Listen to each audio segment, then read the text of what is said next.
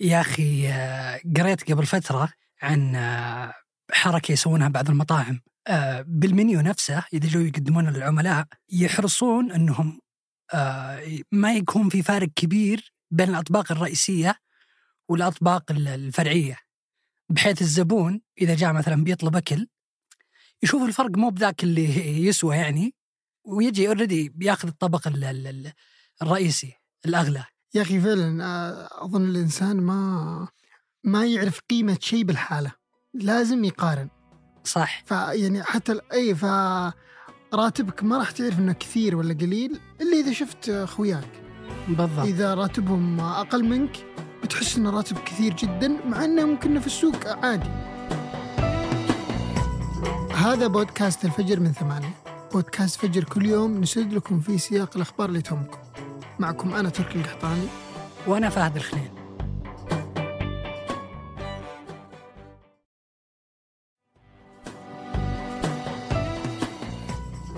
قبل أكثر من 140 سنة وتحديدا في عام 1884 استعمرت إسبانيا الصحراء الغربية اللي كانت تسكن فيها قبائل من العرب والأمازيغ وموقعها ملاصق للمغرب وموريتانيا. وبعد الاحتلال بخمسين سنة وبالضبط في 1934 صارت الصحراء إقليم أسباني وتسمت الصحراء الإسبانية وبقت على هالحال إلى ما استقلت المغرب في 1957 وقالت من وقتها أن الصحراء الغربية من حقوقها وأن إسبانيا لازم تطلع منها. وبعد الاستقلال بثمان سنين طالبت الأمم المتحدة إسبانيا بإنهاء احتلالها للصحراء لكن إسبانيا ما استجابت لها الطلب وقتها. وهالشيء ردوا عليه سكان الصحراء بتأسيس جبهة مسلحة في عام 1973 سموها البوليساريو. The Sahrawis, the indigenous people of the Western Sahara, are fighting for their independence. لكن بعد تأسيسها بأقل من سنة قالت إسبانيا بأنها بتسوي استفتاء داخل الصحراء عشان يقررون شعبها مصيرهم. وهالشيء ما وافقت عليه المغرب لأن هالاستفتاء ممكن تكون نتيجته رغبة سكان الصحراء بالاستقلال. وعشان كذا طلبت من محكمة العدل الدولية رأيها القانوني بتبعية الصحراء وجاء جوابها بأن سكان الصحراء يحق لهم يقررون مصيرهم بنفسهم. ولأن هالرأي ما كان بصالح المغرب حاولت أنها تفرض الأمر الواقع على إسبانيا والمجتمع الدولي بدعوة ملك المغرب وقتها الحسن الثاني للمسيرة الخضراء واللي هي مجرد مسيرة سلمية شارك فيها 350 ألف مغربي من عموم الناس بحيث يمشون لين ما يدخلون الصحراء الغربية بنفسهم. وفعلا بعدها بدأت إسبانيا مفاوضات مع المغرب وموريتانيا. اتفقوا فيها على خروج إسبانيا بشكل تدريجي ثم تقسيم الصحراء على المغرب وموريتانيا. لكن سكان الصحراء ما رضوا بهالاتفاقية وطالبوا بأنها تكون لهم دولة مستقلة بدون ما يتبعون المغرب أو موريتانيا. وزادت وقتها جبهة البوليساريو من عملياتها العسكرية. وبدت حرب مع المغرب استمرت ل 16 سنة. A 16 year war broke out between Morocco and the Sahrawi liberation movement, the Polisario.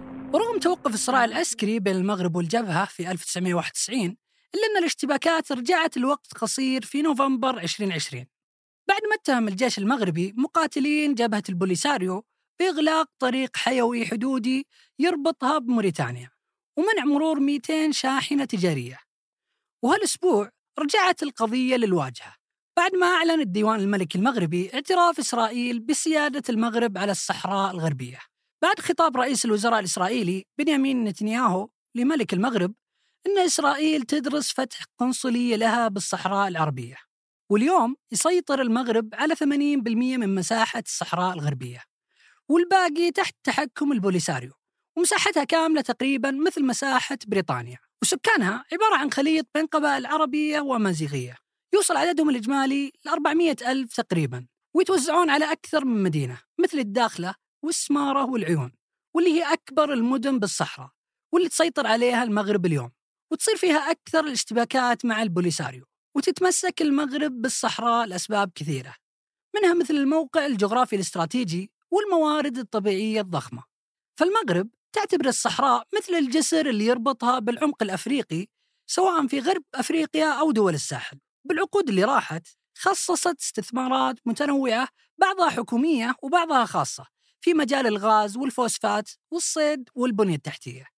وتحاول المغرب أنها تستفيد من الموقع الجغرافي المطل على المحيط الأطلسي في توقيع اتفاقيات مع الاتحاد الأوروبي مثل اللي سوته ببداية عام 2019 مع تجديدها اتفاقية الصيد البحري مع المغرب اللي اعترضت عليها البوليساريو اللي تأسست في عام 1973 وأخذت اسمها من اختصار للحروف الأولى لعبارة إسبانية اللي هي الجبهة الشعبية لتحرير ساقية الحمراء ووادي الذهب وتصف نفسها بأن حركة تحرر وطنية مسلحة هدفها الدفاع عن حقوق الشعب الصحراوي وتأسيس دولة مستقلة تسمى الجمهورية العربية الصحراوية الديمقراطية وهدفها الأساسي هو إقامة دولة مستقلة لها اسمها الجمهورية العربية الصحراوية واعترفت بعض الدول بالجبهة كممثلة للشعب الصحراوي وفي السنوات الماضية قدرت أنها تفتح لها مكاتب تمثيل في عدد من الدول والمنظمات الدولية والجبهة عندها علاقات قوية مع الجزائر بشكل خاص. بتنظيم هذه التظاهرة المهمة لمساندة ودعم كفاح شعب الصحراء الغربية. لأنها الداعم الرئيسي لها من لحظة تأسيسها في السبعينات وبدت هالعلاقات من لحظة تأسيس البوليساريو في السبعينات وحتى أول حكومة لها بدت مع المنفى في الجزائر واليوم عدد كبير من شعب الصحراء ساكنين بمخيمات في الجزائر وعززت الجزائر علاقاتها الدبلوماسية مع الجبهة في السنوات الأخيرة وفتحت مكاتب لها في المناطق اللي تحت سيطرة الجبهة وتقول المغرب في المقابل بأن دعم الجزائر للجبهة هدفه زعزعة استقرارها. وباقي الدول العربية بقت حذرة في التعامل مع البوليساريو. وقالت الجامعة العربية بأكثر من مناسبة أنها تدعم المغرب بحقها في الصحراء. لكن ممكن يكون الحل هو حكم ذاتي لشعب الصحراء مع استمرار سيادة المغرب عليها. وحول العالم أهم دعم سياسي وصل للمغرب بهالقضية هو اعتراف أمريكا بسيادة المغرب على الصحراء ب 2020 بعد ما طبعت المغرب علاقاتها مع إسرائيل قبلها مباشرة لكن دعمت بعد مقترح الحكم الذاتي لشعب الصحراء اللي صارت المغرب ما تعارضه وتقول إنه هو الحل الوحيد العملي للقضية. الحياة فارضها فارضها ظروف الحرب عندي أولاد ووالدي راهم في العيون انطردت عنهم. وداخل الصحراء يعيش سكانها تحديات كثيرة منها مثلا الوضع الأمني المتقلب باستمرار. بعد ما انهار اتفاق وقف اطلاق النار بين المغرب والبوليساريو قبل سنتين وبعد ما توقف القتال من التسعينات. وحتى بالتأثير الاقتصادي المناطق اللي تسيطر عليها البوليساريو من الجبهة فيها أعلى معدلات البطالة. أما اللي بمخيمات اللاجئين بالجزائر فوضعهم أسوأ حتى مع غياب فرص التعليم. ومع اختلاف أماكنهم تجمعهم حاجتهم لانتهاء هالقضية اللي يعيشونها وتأثر عليهم من وقت الاحتلال الإسباني. قبل 140 سنة من اليوم.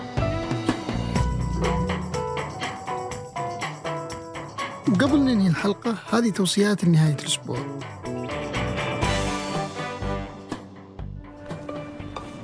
علی رضا تو اخراج شدی یه کار درست را بنداز. من السينما الإيرانية ومن إخراج سعيد روستي يحكي فيلم أخوة ليلى عن عائلة إيرانية تتكون من ليلى وأخوانها وكيف كانت معيشتهم وحياتهم اليومية بإيران وشلون تتبدل مشاعرهم خلال رحلتهم. ويعرض الفيلم عموما تفاصيل الحياة اليومية للناس بإيران وكيف يواجهون المشاكل الاقتصادية اللي يمرون فيها ويتعاملون معها. إحنا نسيب ولا إيه؟ حريم تخرج.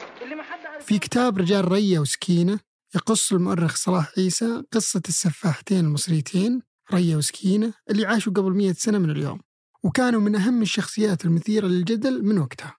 وبهالكتاب يقول المؤلف إنه حاول يستقصي خلفية أحداث ريا وسكينة والدوافع اللي وراء كانت أفعالهم وحلل الحالة الاجتماعية والاقتصادية اللي كانت تعيشها مصر وقتها I'll give you your money, okay? It's not my job to collect money, it's his job. What's your job? My job's to make you sorry you didn't pay when you had the chance. وعلى ديزني بلس يعرض مسلسل مستر ان بتوين قصة راي اللي يتنقل بين صداقاته العادية واهتمامه بأسرته ونشاطه الإجرامي كرجل عصابات. ومن بداية قصته مر بالمسلسل بتنقلات درامية كثيرة. وكان ظهور البطل فيها راي واضح بشخصية وطريقة تفكير المختلفة بالأشياء اللي تصير له. بشكل يشبه والتر وايت بطل بريكنج باد.